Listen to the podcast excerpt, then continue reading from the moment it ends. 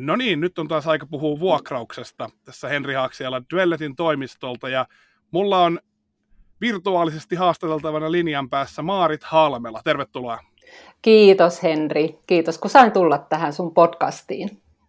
Mahtavaa, että pääsit ja, ja vielä kuulijoille tiedoksi lyhyellä varoitusajalla saatiin, saatiin Maarit linjalle. Tota, esittele itsesi lyhyesti. Me tunnemme ja, ja ollaan, ollaan vähän pohjustettukin, että mistä tänään keskustellaan, mutta ihan oma vapaamuotoinen esittelysi tähän alkuun, jos sopii. Joo, mä oon tosiaan Maarit Halmela ja asun Helsingissä ja on yrittäjä. Mä tuossa vuonna 2018 joulukuussa perustin oman valmennusyrityksen ja sen kautta mä autan mun asiakkaita myynnin ja asiakaspalvelun tehostamisessa ja johtamisen, yksilö- ja tiimityön kehittämisessä. Eli on mukana tässä työelämän hurjassa murroksessa, mikä on parhaillaan menemässä. Ja tota, mulla on taustaa, mä oon tehnyt tosi pitkän työuran myynnin parissa itse ja tehnyt aina töitä sillä yrittäjähenkisesti ja, ja tota, sen seurauksena sitten niin kaikki semmoinen liiketoiminnan kehittäminen ja myöskin sitten sijoittaminen on kiinnostanut entistä enemmän niin kuin viime vuosina. Niin sä sanoitkin, tai mainitsitkin tuossa työelämän murroksesta, johon, johon oot niin kuin Aalloharjalle hypännyt mukaan, niin varmaan viittaa just tähän, että sunkin työura on ollut en aikaisemmin niin kuin työntekijän roolissa, mutta aika yrittäjämäisissä tehtävissä, muun muassa YITllä, oliko uudistuotannon puolella vai, vai minkälaisissa hommissa siellä? Joo, mä olin siellä vuosina 2010-2017 niin pääkaupunkiseudun asuntomyynnissä ja myytiin asuntoja, koteja sekä sitten, sitten sijoitusasuntoja ja samoin myytiin myöskin toimitiloja asunto-osakeyhtiöistä. Eli, eli siinä toiminnassa olin mukana tosi kiinnostava seitsemän vuotta nähdä, mitä asuntomarkkina kaiken kaikkiaan Suomessa ja muuallakin Euroopassa on. Mm.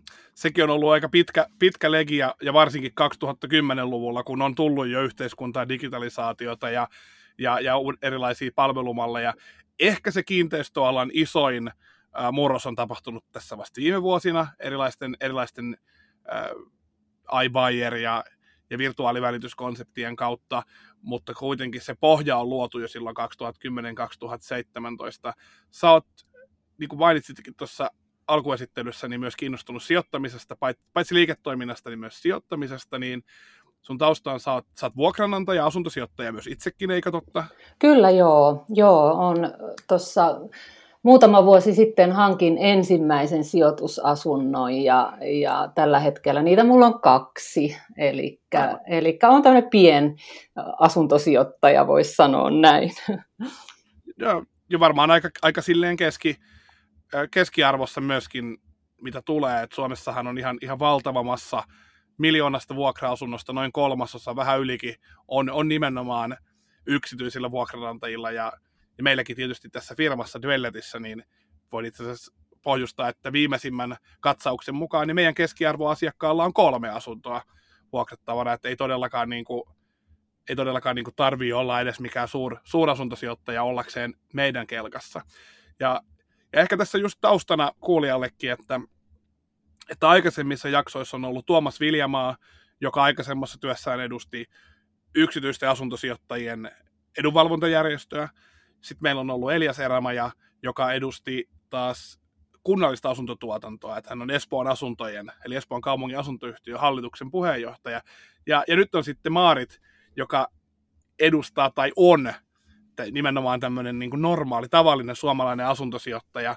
Vai, vai miten sä kommentoit, ootko sä asuntosijoittaja vai asuntosäästäjä, että mikä on se sun sijoitusstrategia siellä, siellä taustalla? Mitä varten sä oot lähtenyt? Tietysti sulla on vahva osaaminen sieltä asuntotuotannon puolelta, että, että tämä on varmaan luonteva, luonteva sijoitusmuoto, kun tuntee pelikentän, mutta, mutta mikä, on se, mikä on se tausta, mitä vasten sä halusit lähteä asuntosijoittajaksi ja, ja ostamaan muitakin asuntoja kuin oman kotisi? Joo, se olikin mielenkiintoista silloin YITn aikana, kun tein paljon yhteistyötä asuntosijoittajien kanssa, niin niin seurata sitä, että millä kriteereillä niitä asuntoja ostettiin ja mikä se bisnesmalli siellä oikein on, että miten sitä kannattaa tehdä. Ja, ja tota, bisnesmalliahan on tietysti monenlaista, että voi olla, että ostaa, myy saman tien ja ostaa taas mm. uutta tai, tai ostaa... Ja remppaa välissä. Niin, niin ostaa, remontoi ja myy. Ei, niin, niin. Ostaa YITltä uudistohdetta, mutta sama, että et strategioita on, on erilaisia. Joo, mutta mä itse mun se ajatusmaailma siitä asuntosijoittamista, asuntosijoittamisesta on semmoinen pitkäjänteinen sijoittaminen, että mä niin kun ajattelen sen niin, että, että se voisi olla mulla vaikka, vaikka sitten mä voisin niin kuin lyhentää sitä asuntoa sillä vuokratuotolla vaikka useamman, saattaa mennä vuosikymmeniäkin ja mm. maksaa sen velattomaksi. Mutta toki sitten tietysti uudistuotannossa on se, että kun siellä on aina myyntihinta, siellä on se lainaosuus ja saattaa olla se vuokratontinkin osuus, jos asunto-osakeyhtiö ei ole omalla tontilla, niin näitä asioita peilaten sitten, niin, niin jos hankkii vaikka sen asunnon myyntihinnalla, niin voi olla sitten järkevää myydä sitä eteenpäin esimerkiksi silloin, kun sen lainaosuuden ne lyhennykset alkaa. Et pääsääntöisesti mm. siellä sit voi olla niitä yhtiölainoja niin, että siellä on vaikka ensimmäiset 2-5 vuotta niin kun, tuota, sellaisia vuosia, jolloin lainaa ei lyhennetä, että maksetaan ainoastaan korkoja. Ja mm. se voi olla asuntosijoittajalle aika mielenkiintoinen näkökulma. Niin tuossahan tulee tavallaan kaksi vaihtoehtoa. Joko periaatteessa vivuttamalla tällä tavalla, niin, niin sä voisit asua itse äh, omana kotina hyvinkin edullisesti ja aina uusissa asunnoissa. Eli, eli ostaa asuu sen vähintään kaksi vuotta, jolloin, jolloin myyntivoittovero on, tai myyntivoitto on verovapaata, ja sen jälkeen pistääkin jo eteenpäin ja ostaa taas uuden kodin, missä on uudiskohde ja, ja yhtiölainat alussa. Mutta sitten toi on erittäin hyvä pointti, mistä puhuit, eli, eli niin kuin asuntosijoittajan näkökulmasta, jos ajatellaan, että mä nyt heitän tosi karkeita lukuja, varmasti joku, joku alalla, alalla niin kuin syvällä oleva voi pitää näitä hölmöinä, mutta ihan vaan yksinkertaistaakseen kaikille, niin, niin tällainen keissihän on käsittääkseni ihan mahdollinen, että ostetaan nyt, sanotaan, että siinä on kaksi vuotta lyhennysvapaata. Ja, ja tota, lyhennysvapaiden jälkeen sen as, se asunto olisi kassavirta positiivinen, mutta vaikka vaan 50 kuussa. Mutta sitten jos siitä jää muutama sata euroakin rahoitusvastiketta pois kuukausitasolla, niin, niin ensimmäisen 24 kuukauden aikana sijoittaja voi kerätä jo vähän puskuria sinne kattamaan tulevia tyhjiä kuukausia. Tämä on ehkä tämmöinen, niin kuin, mä, mä ehkä erityisesti niin kuin esittelisin tätä mallia ensiasu, ensimmäistä sijoitusasuntoa ostavalle, että jos haluaa minimoida ne riskit, että entä jos mulle tuleekin tyhjiä kuukausia, no sä oot kerännyt vahvalla kassavirralla itsellesi hyvän puskurin jo ajoissa. Kyllä. Vai miten kommentoit? Joo, tämä on just tää on tärkeä asia, ja, ja, mutta sitten on hyvä tietysti muistaa se, että jos sitä ensimmäistä sijoitusasuntoa lähtee hankkimaan ja tarvii siihen rahoitusta, niin tietysti sitten rahoituslaitokset katsoo kuitenkin sitä velatonta hintaa. Eli siellä on se myyntihinta mm. ja lainaosuus ja sen mukaan sitten katsotaan, että onko, onko, onko mahdollisuus tätä, tätä hanketta rahoittaa. Eli niin, se, on, se on tärkeä, tärkeä asia myöskin siellä. Mutta kyllä mulla itsellä, itsellä niin kun ajattelen tätä asuntosijoittamista pitkäjänteisesti ja, ja mm. pyrin miettimään sitä niin kun mahdollisia eläkepäiviä ja muuta, jotta sitten ehkä siinä vaiheessa sitten nämä mun sijoitukset olisivat velattomia ja, ja se vuokratulo olisi sitten siihen mun eläkkeen päälle esimerkiksi se se voisi olla aika kiinnostava ratkaisu, tai niin, että sitten mun oma jälkipolvi voisi jossain vaiheessa hyötyä, hyötyä näistä mun sijoituksista. Mm, toikin on muuten totta, hyvä, hyvä pointti. Et eli asuntosijoituksen tai asuntosijoittajalle motiiveja tai syitä on, on niin kuin melkein niin monta kuin on, on sijoittajiakin. Mennään kohta vielä tuohon vuokranantajana toimimiseen, mutta tässä on nyt pari kertaa jo sivuttu niin mielenkiintoista aihetta, jonka mä, koska me tunnemme, niin, niin osaan, osaan tästä napata, mutta kuulija ei välttämättä kaipaisi. Sä puhuitkin just, että, että asuntosijoittaminen on sulle niin kuin jopa vuosikymmenten legillä vedettävä niin kuin projekti, mutta, mutta se ei ole todellakaan niin kuin ainut sijoitusmuoto tai, tai varallisuuslaji. Että et sä oot myös, äh, muistakaa oikein, vuodesta 2017 alkaen, niin Fibanin, eli Finnish Business Angel Networkin jäsen, eli, eli suomeksi enkelisijoittaja. Ja, ja tosiaan, oliko niin, että Duellet, eli meidän yritys, oli sun ensimmäinen startup-sijoitus, jonka teit?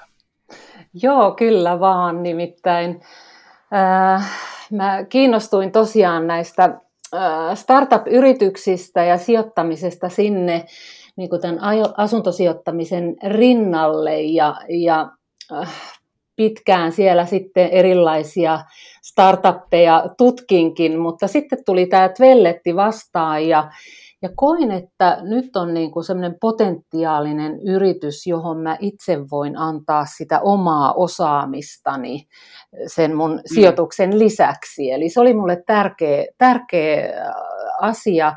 Ja myöskin se, että mä ymmärsin niin kuin sitä markkinaa, missä Tvelle toimii.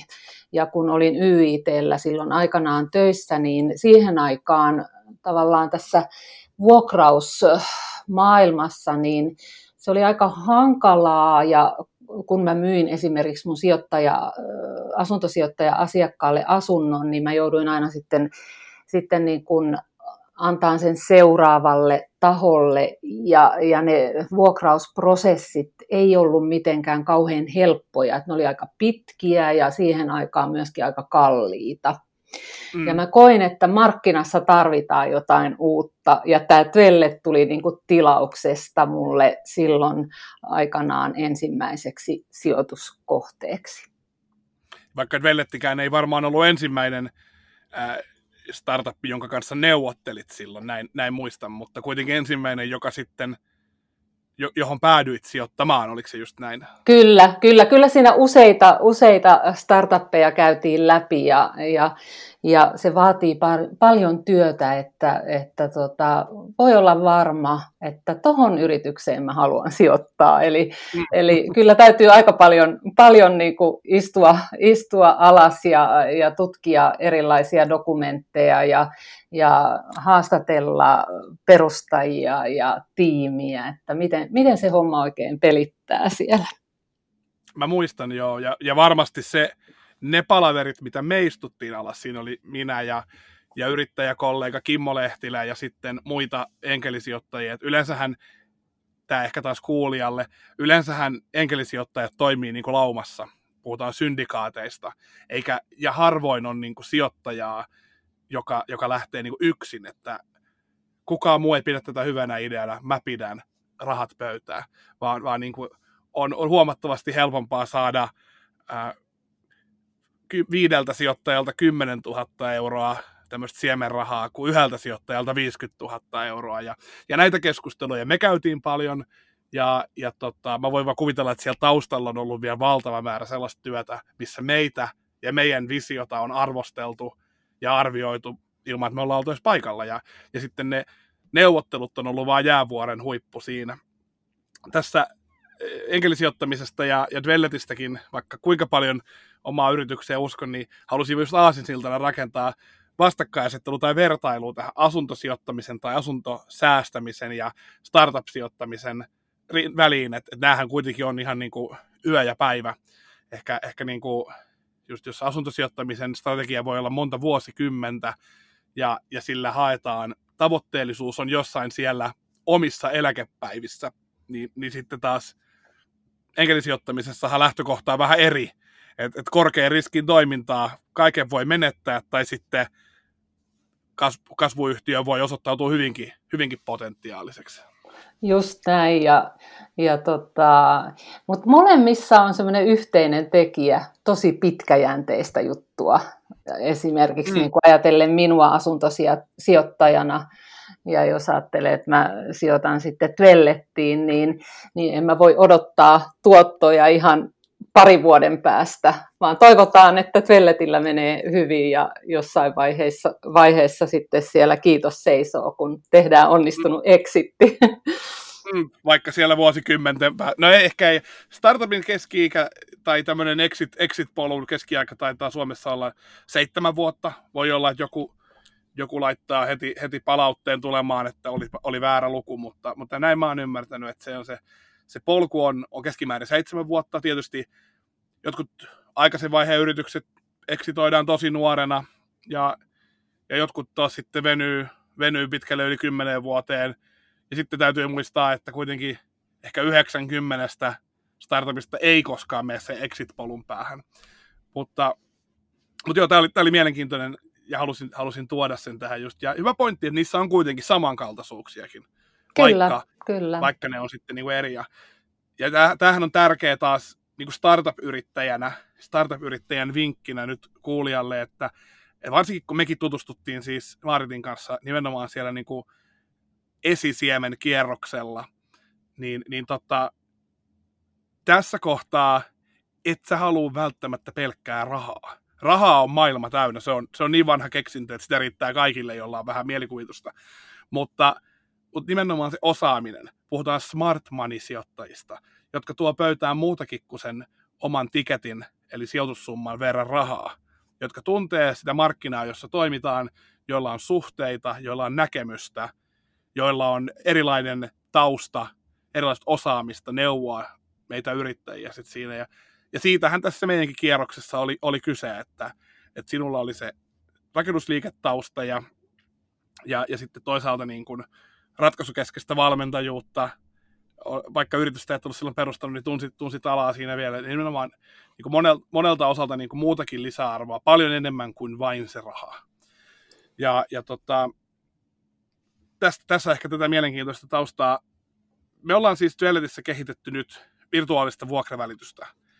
Al- alkuun enemmän ja enemmän niin kuin välitysliikkeen mallien digitalisaatiota, ja, ja sitten pidemmälle tullessa meidän liiketoimintamalli on kääntynyt enemmän siihen, että asiakas on oikeastaan tee se itse vuokranantaja, joka saa käyttöönsä samanlaiset ratkaisut kuin, kuin vuokravälittäjällä on perinteisesti ollut mainitsitkin tuossa Maarit äsken, että, että tällä alalla ei oikein tapahtunut mitään muutosta.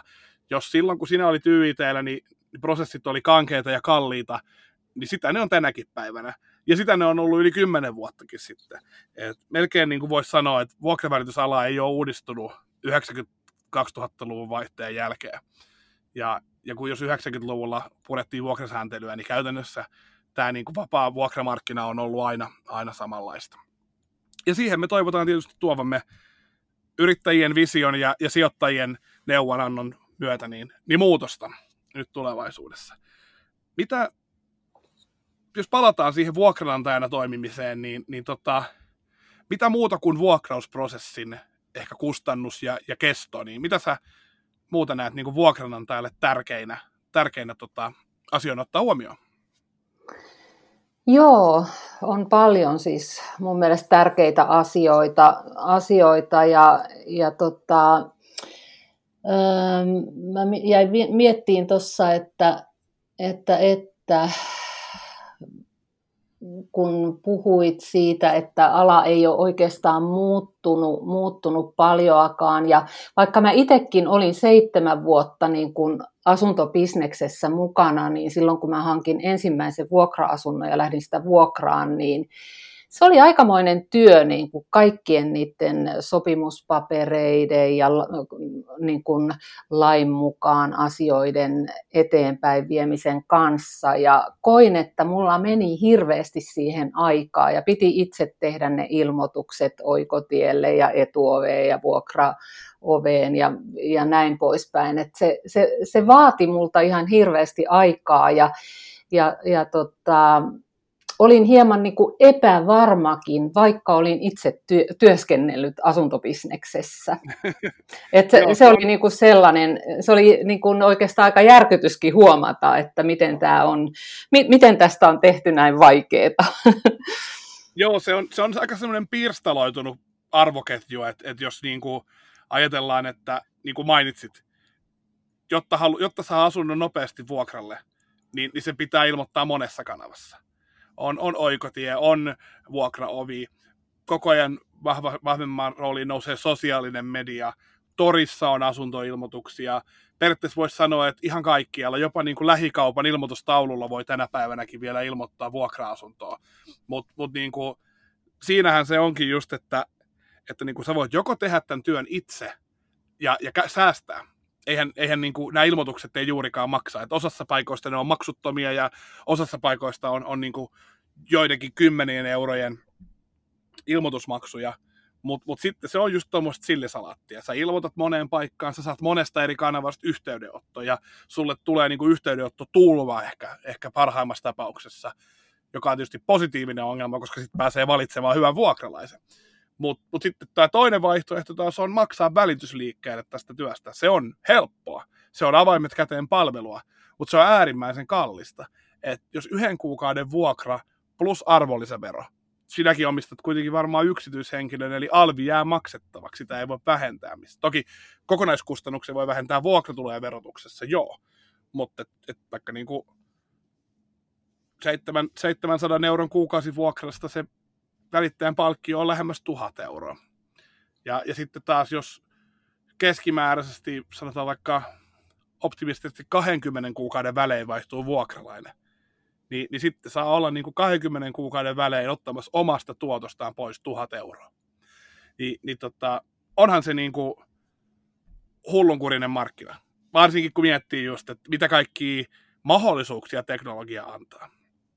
Kyllä, kyllä. Ja tota, Mä oon kokeillut tätä Tvelletin palvelua kerran ihan, ihan niin kuin oman asu, niin, joo, asuntoni kanssa ja täytyy sanoa, että oli kyllä niin kuin helppoa. Ensinnäkin niin kuin, Kiitos. ainoa mitä mä jouduin tekemään siellä, niin mä tein sen asunnon, niin kuin ne perustiedot laitoin järjestelmään ja, ja sen jälkeen hommat hoitu hienosti eri medioihin ja muhun otettiin yhteyttä sitten hakijoiden tiimoilta, eli, eli Tvellet hoiti sen, sen mun toivomuksen hakijoiden suhteen ja sitten, sitten niiden asuntohakijoiden mätsäyksen. Ja sen jälkeen sitten järjestettiin näyttö. Ja, mm. ja näytön mä hoidin itse, koska mulle niin kuin vuokran antajana on tärkeää, että mä kohtaan fyysisesti sen vuokralaisen ja, ja se näyttö, näyttö on tota, tosi hyvä paikka. Ja kuka muu osaa kertoa paremmin siitä asunnosta kuin minä itse, kun mä oon sen ostanut ja miettinyt ne kriteerit silloin, kun mä oon sitä hankkinut, mitkä siellä on niitä tärkeitä asioita. No se on just näin. Ja sitten toisaalta taas sä puhut nyt siitä, että sä myyt sitä asuntoa myös sille potentiaaliselle vuokralaiselle, mutta sitten taas se vuokralainen pääsee suoraan myymään itseään sinulle. Kyllä. Että, että niin kuin, Dwellettiäkin on joskus ehkä vähän virheellisesti verrattu niin kuin vaikka tähän avaa oma ovesi virtuaalivälittäjä hoitaa loput liiketoimintamalliin, mitä niin kuin asuntokaupan puolella on nyt nähty viime vuosina.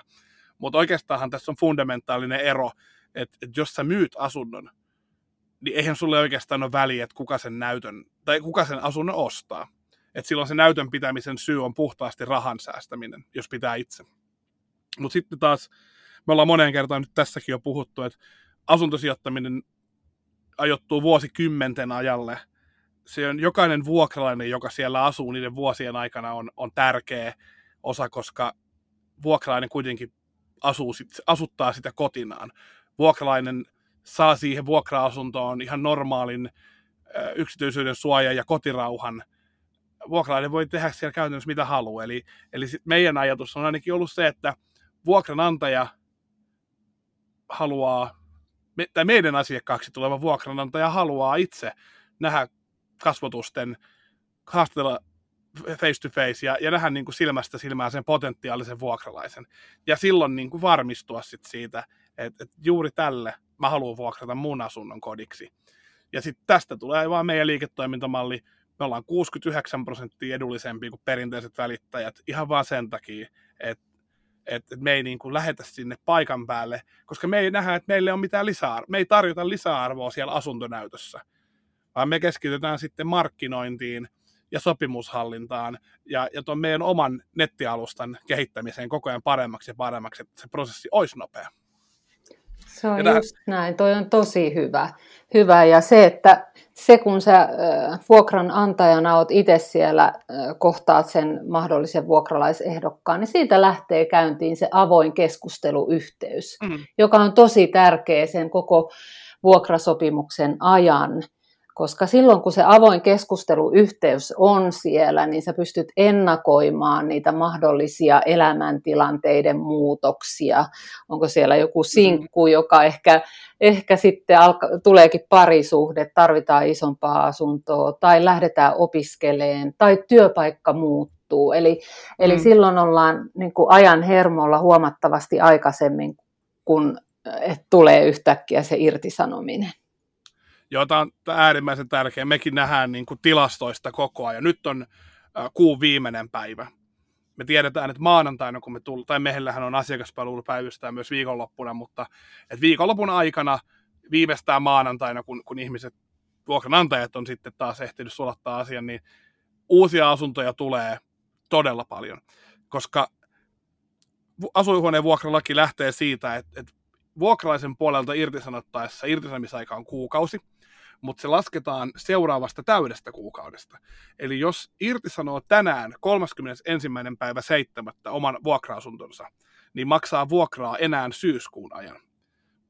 Jos irtisanoo asuntonsa huomenna, ensimmäinen kahdeksatta, niin sitten maksaa vuokraa sen kuluvan kuukauden loppuun ja sen kokonaisen kuukauden irtisanomisajan, eli 9. syyskuuta jolloin vasta ensimmäinen kymmenettä on niin kuin vapaa vanhoista velvoitteista, voidaanko ottaa uuden asunnon. Niin tämä on valitettavaa, mutta näin käy niin kuin joka kuukausi. Et irtisanomisten suma tulee siihen kuun loppuun, ja sitten me laitetaan asuntomarkkinointiin ensi viikolla, niin, niin käytännössä ensi viikolla on liian myöhäistä, jos halutaan saada iso massa liikkeelle vuokraamaan se asunto ensimmäinen, kahdeksatta, ensimmäinen yhdeksättä alkaen.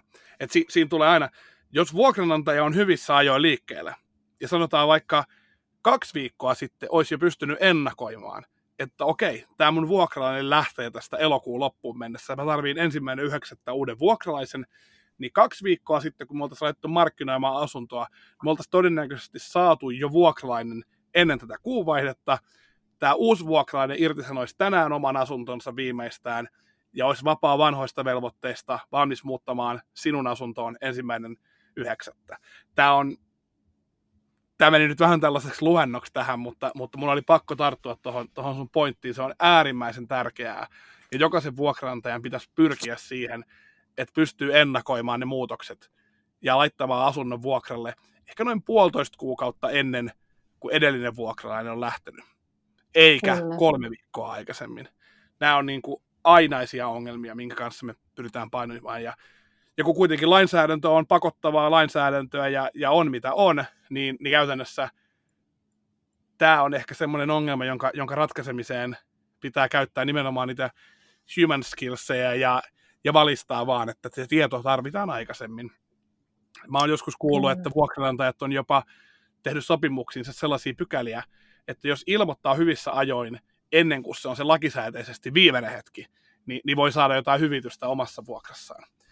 Meillä alkaa aika loppumaan Maarit kohta, mutta totta kai kaikilla on vielä huulilla tässä vaiheessa kesää ja, ja tätä vuotta, niin tämä koronapandemia ja, ja kriisi, mikä on liittynyt siihen, niin mä haluaisin kysyä sulta vielä jatkokysymyksiä tähän vuokranantajan asenteeseen, niin, niin vaikuttiko sulla ää, vuokranantajana sun vuokrakohteissa tämä koronakriisi jollakin tavalla?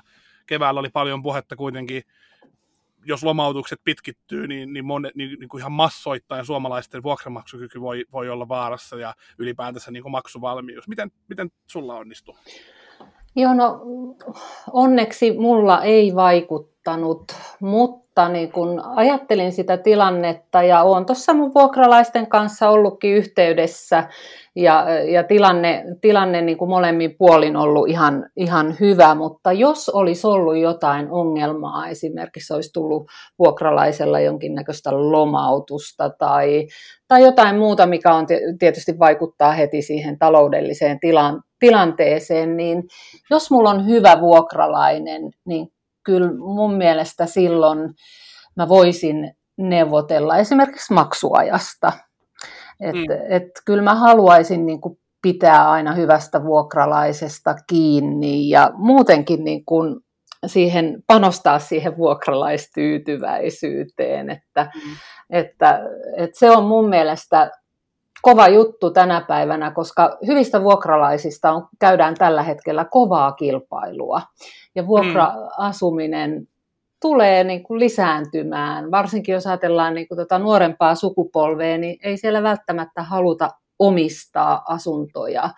Ja muutenkin niin kuin tämä ympäristö, meidän niin kuin työympäristöt muuttuu, tehdään enemmän etätyötä ja, ja saatetaan niin kuin vaihtaa vuodessa paikasta toiseen ja, ja näin, niin se vuokra-asuminen ja hyvät vuokralaiset, niin niiden, niiden niin kuin, ensinnäkin niistä vuokralaisista kiinni pitäminen ja niiden hyvin palveleminen on niin kuin meidän vuokranantajien tehtävä, että et tota, kysellä, että hei, miten, miten menee ja tarviiko asunnossa jotain, mikä korjauksia tai onko siellä jotain juttuja, mikä parantaisi sitä, sitä niin kuin asumistyytyväisyyttä, että voidaanko tehdä jotain lisää, niin, niin mun mielestä se, se kannattaa kyllä Kyllä, ja just se avoin keskusteluyhteys, niin kuin tässä koronatilanteessakin, niin, niin mm. ei ollut mitään yllätyksiä, mutta jos olisi siellä sitten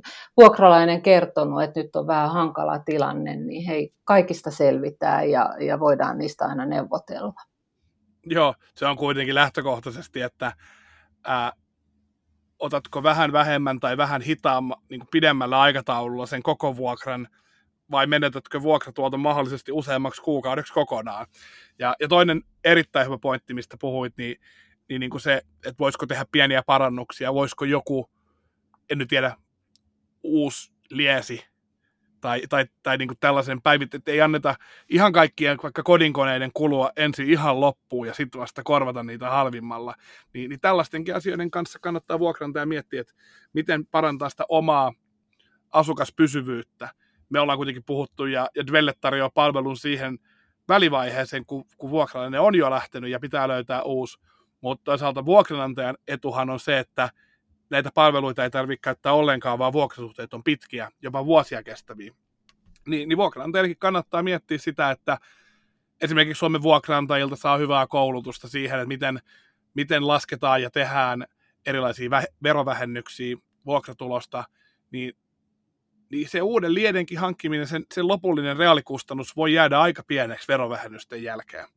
Kyllä. Ja, ja näitä, näitä asioita kannattaa opiskella, ja, ja sit, jos verovähennyksen jälkeen reaalikustannus on pieni, ja hyöty tulee siitä asiakaspysyvyydestä, ja, ja toisaalta arvo, asunnon kiinteistö, tai huoneesta arvo pysyy hyvänä, niin, niin todennäköisesti ollaan plussan puolella pitkässä juoksussa.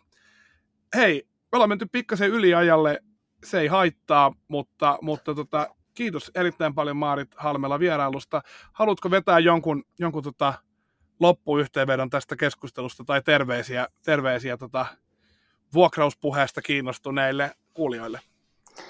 Joo, eli tota, ähm, jos asuntosijoittaminen kiinnostaa, niin aina voi tietysti olla minunkin yhteydessä ja, ja, ja Tvellet auttaa mielellään asioissa ja, ja, ja myöskin sitten tuota, tähän asuntosijoittamiseen dedikoitunut yhdistys. Eli, eli suosittelen tosi, tosi niin kuin, kannattavaa toimintaa silloin, kun ollaan pitkäjänteisiä etenkin, sitä painotan tässä ja kannattaa niiden vuokratuottojen suhteen olla enemmän vähän ehkä pessimistinen, niin voi olla, että tulee iloisia yllätyksiä. yes, vuokraantajuus on, ja niin kuin mä sanoin, Suomessa on todella iso joukko, on niin prosentuaalisesti vuokra-asuntokannasta on yksityisillä, tavallisilla suomalaisilla asuntosijoittajilla ja säästäjillä, niin tämä on todellakin niin kuin kansankapitalismin muoto ihan parhaimmillaan. Vuokra-asunnot on uusi Nokia. Tota, jos edetään näihin yhteen ja, ja tota, kiitos, kiitos tosiaan paljon näistä kommenteista, Maarit. Ollaan, ollaan kuulolla. Kiitos Henri ja kiva kun sain olla mukana. Moi moi! Moi.